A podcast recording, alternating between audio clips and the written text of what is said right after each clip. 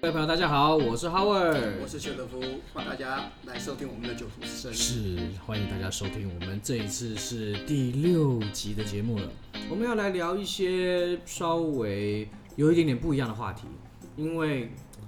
我毕竟跟邱大比起来，邱大在上一集里面有提到他是威士忌宅男，是，但其实我是一个你是威士忌菜菜鸟，我我是威士忌菜鸟，所以呢，菜鸟只能在菜市场旁边，你知道吗？捡一些菜吃，然后并且观察这整个菜市场的现况。所以呢，其实我入行的时间，我记得好像也差不多七八年哦、啊哈相对于威士忌宅男比起来呢，的确是有一点距离。可是呢，这十年来啊，我自己的观察，其实整个威士忌世界的变化还挺大的，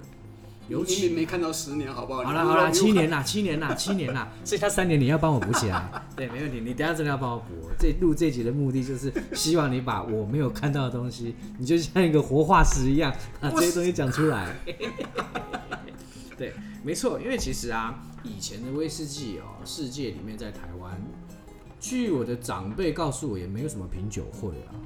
没有没有没有。也没有什么威士忌达人你啊等。一下，你讲的是你还没入行之前嘛，对不对？。对，我的时间点抓在一三年，我其实印象很深刻。啊哈。就是二零一三年的时候，而且那时候我还记得日本威士忌还没有那么夯、啊，是啊，没有错啊。而且对那啊，个时候啊，其实大家已经开始渐渐接受比较多的品牌，可是。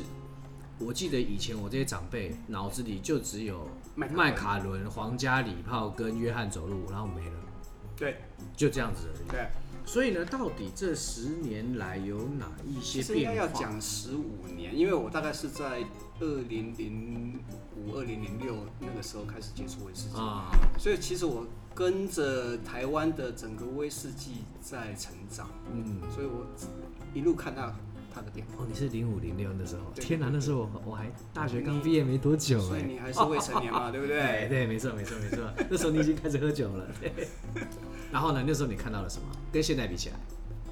就当时事实上威士忌真的是没有人懂啦，老实讲我也不懂啦，所以我我不是在上一集里面提到吗？嗯，我一开始在喝威士忌的时候，因为要先找资料，我是学究派的嘛，是所以我先把呃当时我能找到的唯一的论坛里面所有大家的发言都全部扫过一遍，哦是哦什么论坛呢？那个时那候个，叫做春风论坛。春 风论坛听起来怎么怪怪的？是你确定你上去是爬威士忌资料吗？这样子是不 是？哎、不过我好奇问一件事情、哎，老外照理讲是不是品酒的历史比我们长啊？可是我好像我们在我在美国读书的时候，哎、我记得邱大你好像也我对我也是留美的。是啊，没错，你那个时候在国外，你有不看到要讲人？美国了，美国那个地方是一个蛮荒之地啊。好好好，对人对家对美国部本也是有些历史的，好不好？好了好了，有机会的话，我来讲个四个小时的美国威士忌。没错，我要专帮你再另外开个专题。不 过我今天想讲的是说，就算在国外，好了，在欧洲好了，或者是在英国好了，你也看到这么多人在办所谓的品酒会吗？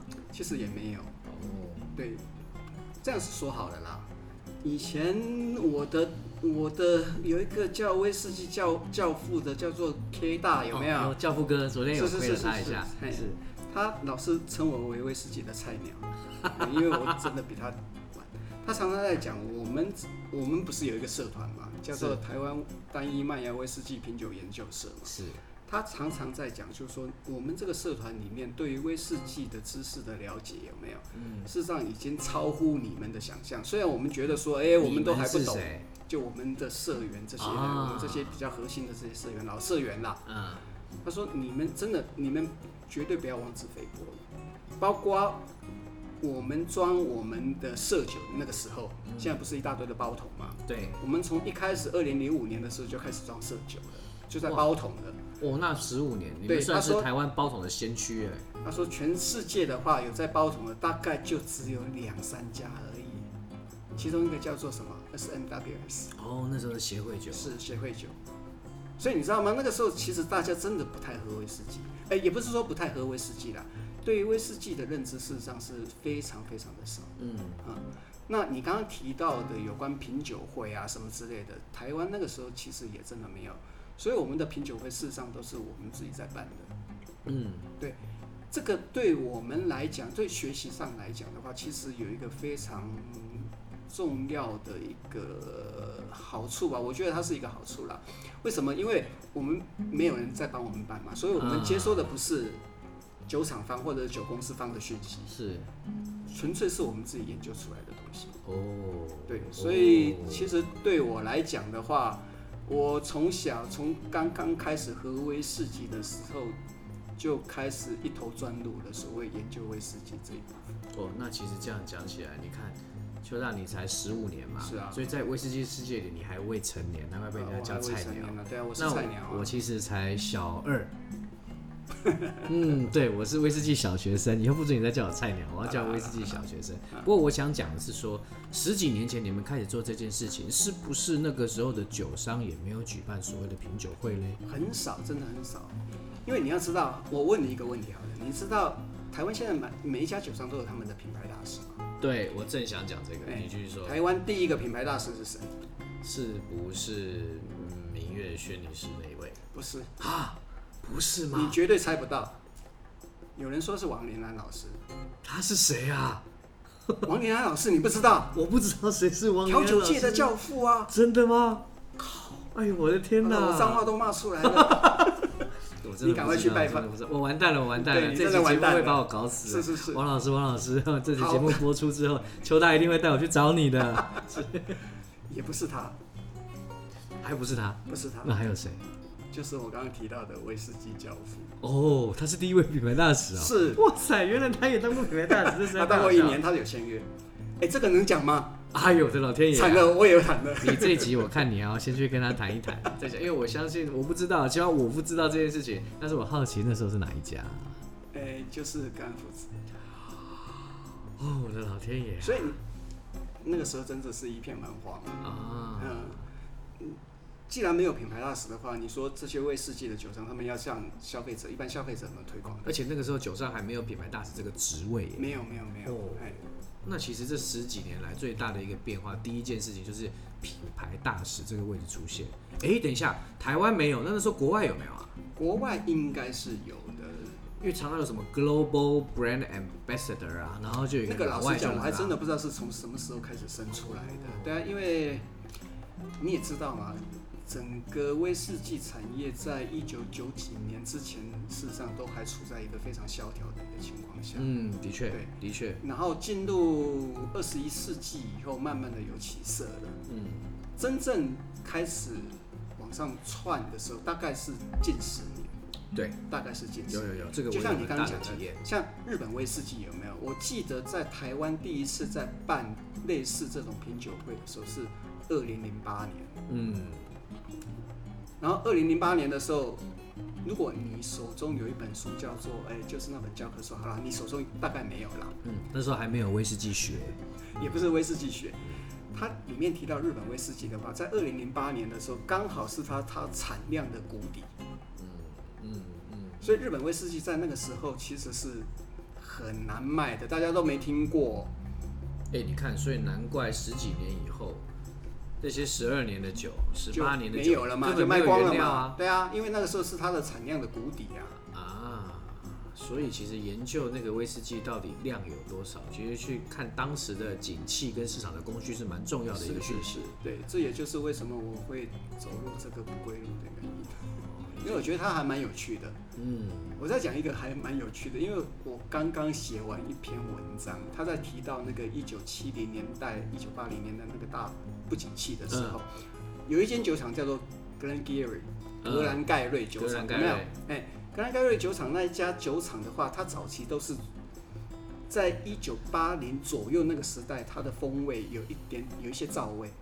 嗯哼，我不知道你有没有试过，我吃我我吃过那个酒厂，但是你吃过那家 酒厂就是我喝过那个酒厂的酒，但是我在当时我记得格兰基里我也喝了不少，啊哈？但是就比较早期的，大概一九八八年年代初的那个时候。哎、它的风味有一个大转折，我记得是在一九九几年的时候，呃，哎那个他那时候改变了他的做法，而且好对好像也并入到另外一家公司去。好，我跟你讲为什么那个时候会有赵薇好了，因为那个时候他为了要求生存，所以他盖了一个温室蔬果养殖场，哦种蔬果去卖，然后结果到后来变成倒印为国，因为他把他们生产威士忌产生了一些废热，有没有？他们不是做冷凝水嘛，然后那些嗯冷凝水水温会提高嘛，对不对？那所以提高的温度的话，其实他们是放到室外去，然后等它凉了以后再输回来嘛。嗯这就是他所谓的废热，他把那些废热去送到他的那些温室里面去种植这些蔬果。可是因为他的蔬果做的太好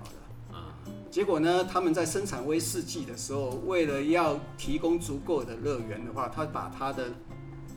那个蒸馏的速度放缓，把它的时间拉长。结果取到的酒心的话，就是酒尾风味太多了，哦留到现在的话，就是有一些糟味存在。 OK，可是那个是在老的时候有还是那现个在？呃老的时候嘛，那现在呢现在当然不会啦，因为那个菜园已经废弃了。 OK，对 OK 哎所以你知道吗？研究威士忌的历史其实是蛮有趣的。但是这件事情，这个酒厂跟这十年来的状况，你觉得有什么嗯嗯，我不是在讲这事，啊？没大，刚刚那真的是个还蛮好的嗯 我故只事是。讲述一个小故事而对，已。不过这个故事的确，你会知道说那个酒厂，我我我觉得制酒的快慢，说不定也跟当时的市场供需也是啊，那有当关。然了，那当然。你说以前可对啊以很浪漫的做酒，或者说 OK，你慢慢做，满足很多条以件。前当然啊了，因为产量呃供需上面的问题嘛，对不是对啊？现在需求那么大的话，你怎么可能呢？没错，没错。是啊，所以你一定是要用最精准的方式去制酒。所以呢，就为了这个呀，市场的需求一直不断从，算是从二零零八年以后开始慢慢向上攀升，呃，快速向上攀升，快速向上攀我升。觉得它成一个指数型的攀升那。你觉得会这样子向上攀升，有是是什么原因？是什么原因呢、跟品饮文化的兴起有关也好，啊跟日本威士忌崛起也好，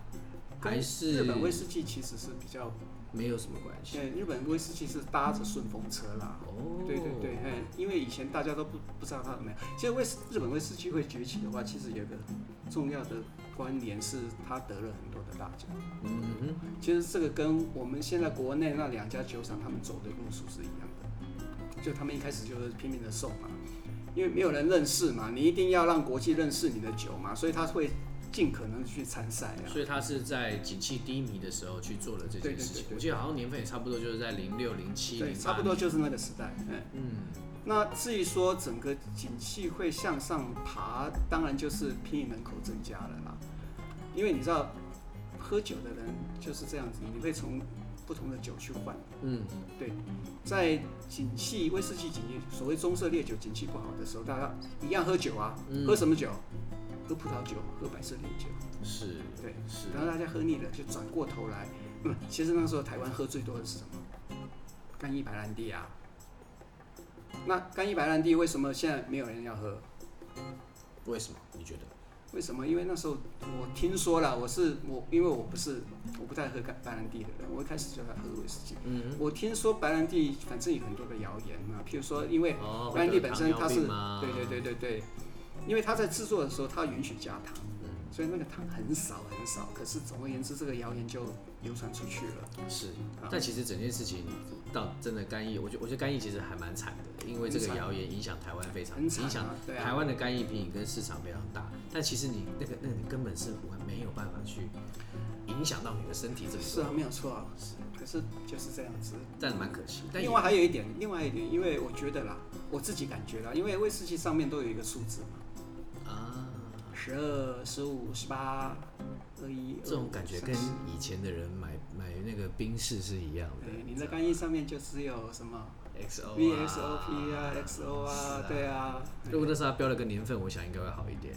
哎，好，这个跟它的规范有关。 对，当然，当然，当然，的确啊，那就像我们上一集讲的、啊，蛮多人是靠眼睛在辨识酒的好与不好啊。是啊，只是那个年代的确是这样，就像我，我永远都记得那时候老一辈的人说：“哎，你冰室开什么？”我说：“哇，咖喱贡，我记甲三百，我记甲三百，哇，咖喱贡，我记甲卡里还有，我记甲是国八哎。”所以用数字来判断自己的东西到底是好还是不好，那是面子问题。没错，你前面就聊的是面子，可是这几年因为品饮文化的提升，是，所以其实大家看待威士忌的角度开始渐渐的不一样。所以你讲到品饮文化，为什么能够让大家能够提升你的品饮文化？这里面就有一个非常重要的地方了，就是所谓的达人 KOL 的记录。对，因为你要推广威士忌的话，一定要有人带，你不能单靠你的酒厂嗯，或者说酒公司，单靠他们的品品牌大使嘛，对不对？因为这些人终究力量有限啊，你一年能够带几场品酒会。讲到死啦，对啊200，没有场你会喝到死、对啊，喝到死啊，讲到死啊，对啊两三百场大概是人体的极限了，我觉得。所以你一定要靠某一个对于威士忌领域比较专注、比较有一些心得的人，帮你去做行销推广。嗯，那这些人就是最早的一批的达人 KOL。是。啊哦，最早那批达人其实对今天的威士忌，台湾威士忌产业的蓬勃，我相信影是响蛮大，非非常常大。，非常大。对，像哎不管是我们刚才讲到的教父哥是，黑大也好，纸或杯者大是叔纸杯大叔、林一峰 Otto 老师也好，对 Otto 也好，对我记得那个时候，那个立威为什么卖的很好？嗯，因为他他带着那个李易峰、Otto，还有那个时候九讯的那个总编斌哥，装对对兵哥，他们全省去办品酒会。哦，那个年代立威就在做这件事情。对对对对，哎，所以他把整个风气就带起来。哦，哎，那其他的酒商看到，当然就是企鹅效应嘛。嗯，对，是。所以我觉得台湾的风气就这样子越来越吹越盛，啊，而且加上台湾人自己本身也有个爱喝的底子在那里，是是是，没有错，哎，所以这个市场扭转还蛮大的。因为其实这点的确好像现也只有在台湾有这么大的一个发生，但其他国家还好，但中国也开始有这样的中状态国出现对。对没有错，嘿，中国我就不太了解了啦。对啊，因为我觉得他们还停留在，我觉得它的发展可能跟台湾有点类似，不过它的那个指数 exponential 的那个对指数会更高。那跟他们接收讯息的管道有关。是没有错，哎， OK，所以你们看，懂达人出现，然后改变了这些事情。嗯，然后接下来还有这十年，还有一个特别的，就是投资。投资啊，我最近刚好投资跟收藏，我最近刚好有在看一些相关的资料跟内容，嗯哼，我才发现到说，哎、以前那些零几年在拍卖的威士忌啊，这些今天天价的，当时在拍卖会上，不过才一点点钱而已。你讲到投资的话，那也是必须要借助整个威士忌风气带起来之后，才有投资的效益嘛，对不对？嗯你知道国际上有一个很重要的一个投资，我其实我我我对投资没有什么兴趣，所以我也基本上没有什么研究。可是因为之前我要写那本书，呃，哎，我又自录了一下，您说，所以我稍微研究了一下，有一家叫做 Royal Whisky RW 嗯这家投资公司，它是 base 在英国伦敦， ，OK，嘿，然后它从什么时候开始收酒？它大概是从二零一零年，十年前就开始收酒。哦，OK，对他自己还创造了很多的指数，用来去评估你的投资效益嘛。是，对，有什么 RW 一零一啊、RW 五百、一千啊之类的，跟那个 Nasdaq 好像。嗯嘿，所以他当他开始收酒的时候，我们还在拼命喝，然后把以前那些可以投资的酒全部都喝光喝掉了了。 所以对于我来讲，或者说我认识的一这些人来讲的话，其实这一部分其实是后知后觉啦。呃，对，应该是那个时候我们并没有用这样的角度在思考它，没有。老实讲，我到现在我还是没有用这种角度思考。我其实我我好啦，讲投资我有一个，其实我真的很不喜欢讲投资。没关系，没因为关系，你可以不讲啊，收藏跟投资是两回事情。是，对不对我认同，单纯讲投资来讲的话，我觉得以做酒人的立场，以酒商的立场的话，你会希望这个人买你的酒，是因为他喜欢你的酒，还是他只是一个商品，未来会增值？如果从市场的量来看，嗯，我觉得啦，这件事情其实这个问题应该被拆成两个部分来回答，嗯看他今天要推荐给你的是什么东西。嗯当然，如果你今天从一家公司的的经营来看的话，嗯，当然是希望你喝掉啊，是啊，你喝越多，他会越开才心，啊能动嘛，对不对？是啊，这个这个这个经济的齿轮才转动的了。是啊，是啊，嘿是，每个人买酒回去都放在家里的话，基本上就不会再流动了，没错，没错，没错。大家都把它囤起来，等着以后卖个好价钱。所以我记得前几天有人也问了我一个问题，他说：“哎、威士忌是不是一直在涨价？”嗯，我说这些问题，如果你把威士忌切开成两块，一块是所谓的投资收藏型的威士忌，一块是一般普饮的威士忌，嗯，你会发现到其实量最大的普饮威士忌的价钱，嗯其实并没有太大的变化在台湾。你去看那些品相，呃这七八年来，现在的销售量应该就是成 N 级化了啦。嗯，对，对啊没错，哎没错，没错。但是如果说那种大家普银款啊，什么苏格登十二年、是啊，是啊，哎，然后呃之类类这样类就是型在商 N 品，的左边嘛，对不对而且？它的量是最大的。哎，那以这个量来讲，去看它的价钱，其实这几年下来的波动并没有那么大。可是大家都会一直以为说，哎、威士忌一直涨价，一直涨价，一直涨价。但其实涨价的部分对是你在现在另讲到外一个地方很重要的重点了，对，没有错。像那种铺银款的十年、十二年、十五年之类的话，它的价格其实跟十年前其实差不了差太不了多。太多。我记得我刚开始喝威士忌的时候，因为那时候对价钱很敏感嘛，嗯，对啊，老婆随时在盯着我啊，哎，然后我觉得， 因为钱只有一份，要看分给我跟你谁。讲，百富十二年我都觉得好贵啊，我那个时候也是百富一十二年很贵，对不对？嗯，大概就是一千二左右，还是一千现在还是一千二左右。二， 你也没有跟着物价涨嘛，对不对？对，OK OK。所以我，我我要讲的是，投资跟收藏真的是两回两事、啊。件我事觉得收藏这件事情，我觉得，因为我我相信你也常常会被问到，嗯比如说有人问你说，哎、这支酒值不值得收藏啊？值不值得收啦、有很常被对不对？问一到天到晚在被问嘛，对不对？？你怎么回答？呃，我会说，我们要先客观一点来看待威士忌收藏这件事 情，然后就把话题先扯得远远的，嗯哼，因为我觉得讲到这些话是要负责任的。嗯哼，你今天跟他讲可以收，可以收藏，当然你有你的论点，你也可以跟他讲不保证。但是如果你今天推荐了给他一个，嗯，不是很 OK 的品相，或者你判断错误，嗯，我觉得还是有一些责任存在，这所这以个我一要般看都，会避开这样的问应题。该是说你收藏的目的是什么好了。嗯，这的确也是个该思考的事。是不是？你如果是收藏目的是为了等它增值，然后卖掉，再卖把它卖掉赚钱的话，这是一个目的嘛，对不对？另外一个目的，我我常常发现我的目的是这个，就是因为我们都知道威士忌价格在不断的在上涨，嗯，那现在的话，我觉得说，哎，我还有能力买这个威士忌，趁着它还比较便宜的时候，我先买下来。嗯哼。那等到以后你买不起的时候，我开来喝，我爽。哎、 你知道吗可是那个时候你敢开来喝吗？哎，我现在的酒我都不太敢开了这。种感觉跟不动产，我每次都觉得跟不动产有点像。哦，你现在以前可能买这个地方的房子一平五十万，哎，然后现在一平变成一百五十万，这下想想，然后我自己的房子我都不敢卖， 因为一定卖出去以后你就买不回来了。啊没错没错。所以你看，投资，我想收藏也开始渐渐在威士忌里头变成一门，呃，另变成另外一门独门的学问了。我觉得这十年来，其实我自己我我还是要讲啊的，因为收藏，我我觉得虽然威士忌价格不断的在涨，嗯可是现在我觉得它是平缓的。嗯虽然一些日本的老威，它还是继续在飙，因为呃一些拍卖价钱事实上它不断的在飙啦，是创新高嘛，对不对？可是苏格兰威士忌，你有没有发现它的价钱一直都没有怎么涨？不像日本威士忌涨得那么凶，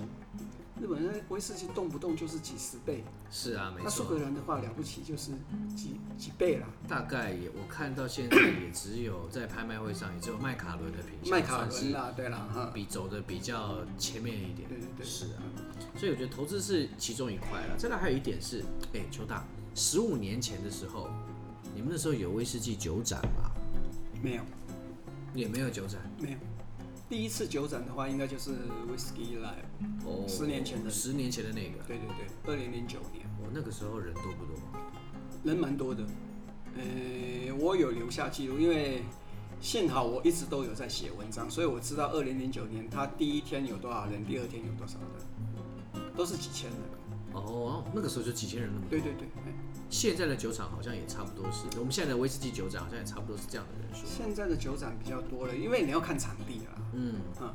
场地有些地方事实上是比较狭窄，你也挤不进去那么多人， OK，所以他卖票也事实上也没有卖那么多人了。所以你看，零九年就是距离现在大概十十一年前的时候，嗯，只有 Whisky Live。可是你看，二零二零年的今天，光纯威士忌酒展，我想北中南都有，而且好像不久的将来，十一月在高雄也要办，然后新竹的也才刚办完，对，然后桃园也有，哎桃园台北也刚卖有，完而且对台台北也有时候还不止一场，然后嗯台北的台中是也有，台中也有，对，没有错。所以现在酒展这件台南事情也有啊，对，台南也有。对所以现在这件事情在台湾来讲已经是个百花齐放的状态，是但是才不久的十一年前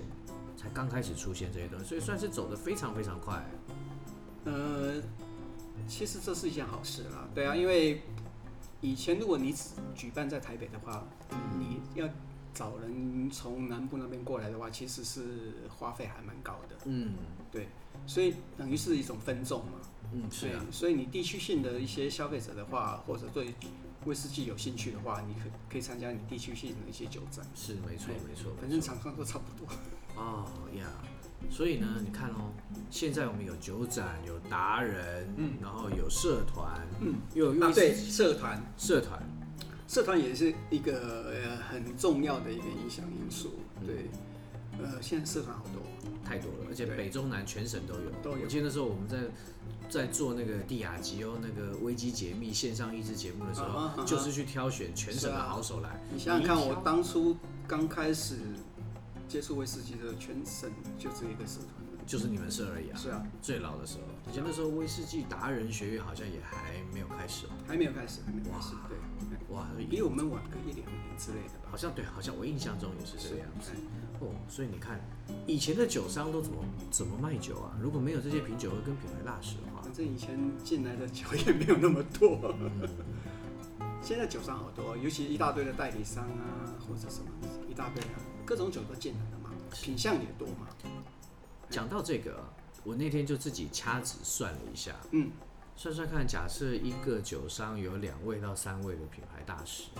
嗯然后台湾我们就我们光算世界五大酒商就好了，其他不要算，嗯，然后每一个人一年讲两百场品酒会就好了，嗯，两百场品酒会，三个人一家，就一家公司就办六百场，然后再把。五家公司算下去，光这样子就一千八百场品酒会，而且一年不过三百六十五天呢、所以台湾几乎每天都有好多场品酒会，同时在有那么 多哎各地在办、那很多品酒会事实上呃我们都不知道啦，嗯，对，因为很多都是属于那种呃我知道酒庄的场次啊、酒庄场次餐会啊对对对，所以其实整体而言，呃，虽然还是蛮多人不晓得品酒会是什么东西，好像还觉得品酒会有点遥 远，但其实你从这个数字上来看，哎、台湾每一天办的品酒会的数量是有相当的数字哦。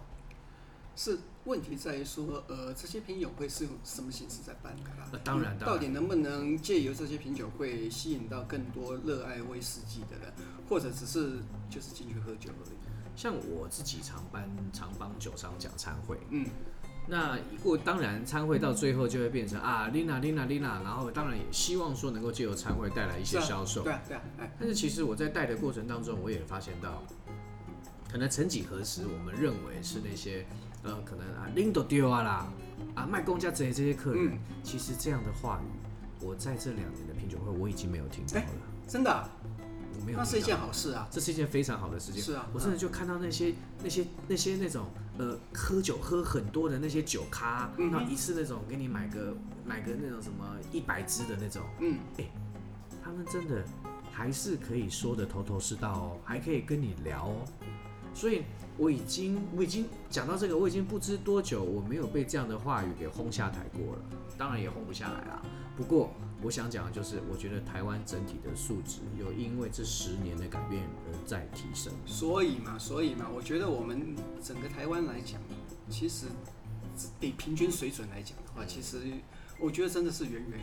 领先其他的国家。对啊，对啊，而且我还记得那时候，哎，有些客人走进来，哎，来干杯，干杯，干杯，我还遇到旁边另外一个人跟他讲什么，哎，先不要干杯，我给那里是先来品酒，哎，哦，也有这样的讲法，所以我觉得，当然，我们今天我都常觉得我们这些达人们啊，或者专家们，好像就活在台湾威士忌世界里的天龙国。但是其实你出去外面的时候，你会发现到说，其实整体而言，整个台湾数值是一直不断的在往上往上走。所以其实我自己也好奇，未来十年台湾的威士忌品饮世界又会再变成什么样这个子？让我想到，就是现在的行销应该要怎么做的一个大问题。哦现在的行销都对啊非常的我觉越得来越越来越难了、欸，哎，越来越难啊。对啊，因酒为商排场一个比一个大、啊。嗯我那天也是啊，我我忘了去了哪一个酒商的活动，我一走出来之后，我第一个感觉就是，天哪，这已经往建商代销公司在卖房子的等级接近。可是你觉得这是好事吗？我觉得这不是一件好事。其实我真的很希望能够跟酒商好好的谈一下这件事情。那这样，我们应该要来办一个只给酒商 的邱大的新书发表会。哎、也不必啦。对，其实我一直想讲的就是，我们回归到酒了，回归到酒了。对啊，你那些排场的话，其实能够吸引一时大家的目光啊。对可是简单讲啦，你有好酒的话，你怕别人来喝吗？你怕别人不欣赏你吗？如果你的酒酒质本身没有办法欣赏人的话，你只好靠一些其他的外在的因素来吸吸引人。嗯，那这些这，我觉得有点本末倒置了。哦，对不对本末倒置。不是过、啊我讲真的啦，站在一个消费者的立场，嗯如果越有越来越多的酒商愿意提供更多的体验，嗯，我觉得当然酒质本身会说话，啊可是有些体验也的的确确可以让我们多尝试一些我们可能这辈子从来都没有办法去到的餐厅也好，或者是有受过的体验也好。真的啊、真的啊、我因为参加酒商的品酒会吃了哦，也是啊蛮也多是啊我这辈子没可错能从来没有吃过的东西哎、没有基本上我都是大概都不会吃到。哦，真的吗？对。啊，没有错啊。天哪，哪一家酒商敢不邀你这么大 胆？哎等一 下，等一下，你你你要画一个东对西对我我要挑往是不这是边？挑我哦没关系，我今天想讲的重点不是这个，重点是说，的确因为台湾的威士忌市场在全世界是名列前茅的，是，所以在这样的情形底下，我们有相当多的资源在扶植整个产业跟扩张这个产业在台湾，所以呢，酒商就会有越来越多的各式各样的行销方法，但是其实目的也是希望跟消费者的生活建立一个交集。这个人可能本来不喝酒，但是他可能喜欢看剧。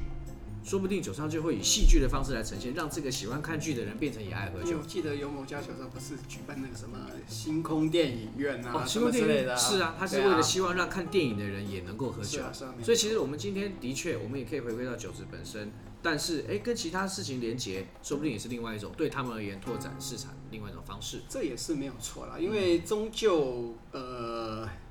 酒商要卖酒嘛，是的，那没他错。希望这个欣赏他们酒的这个人口数能够继续的扩大，尤其是继续往年轻方向扩大。嗯，我我最近发现一个现象啊，就是因为我家附近一大堆的酒吧，嗯哦，对我家我基本上我家被好多酒吧环绕着，那你家应该是在台北市非常核心的地方。对天龙国中的天龙国。哇，天哪，天龙人中的天龙人 呐、是然后我发现现在年轻人很喜欢去酒吧，每一家酒吧是，我不是礼拜六礼拜天哦，我常常看到，反正里面就已经挤满了。是啊，对没错，他超爱去，可对怕。所以我觉得年轻人是确实是一个可以开发的方向，可是我觉得年轻人喝纯喝威士忌，对他们来讲的话，可能有点困难，嗯，的确，不因为好欣赏我自己遇到，当然很多人会说，哦，年轻人现在很喜欢跑吧，啊。但是我从我的角度来看，我反而认为它已经是一种文化。而且啊，其实这些酒吧走的路线，当然，呃，提供呃专业威士忌的酒吧并不不多不多，哎可是其实的的确确，每一家酒吧都是不断的在加深自己的专业，来吸引到更多更多的是那消个费族终究是群。调酒啦，是调酒，对啊其实其实我后来才知道，因为有有认识到，比如说像 Nick 啊，世界嗯嗯法大赛嗯冠军。听他这样子一聊完，我我我真的有体验到一件事情，就是台湾的调酒世界，真的在全世界也是名列也是名列前茅的前，没有错。然后让它变成一个文化，已经不再是一个我今天只要挑一个好的点开一间酒吧，它就可以活下来的状态，嗯已经不是了。你要有很强的专业，否则这些消费者一眼就把你的西洋镜给拆穿，非常厉害。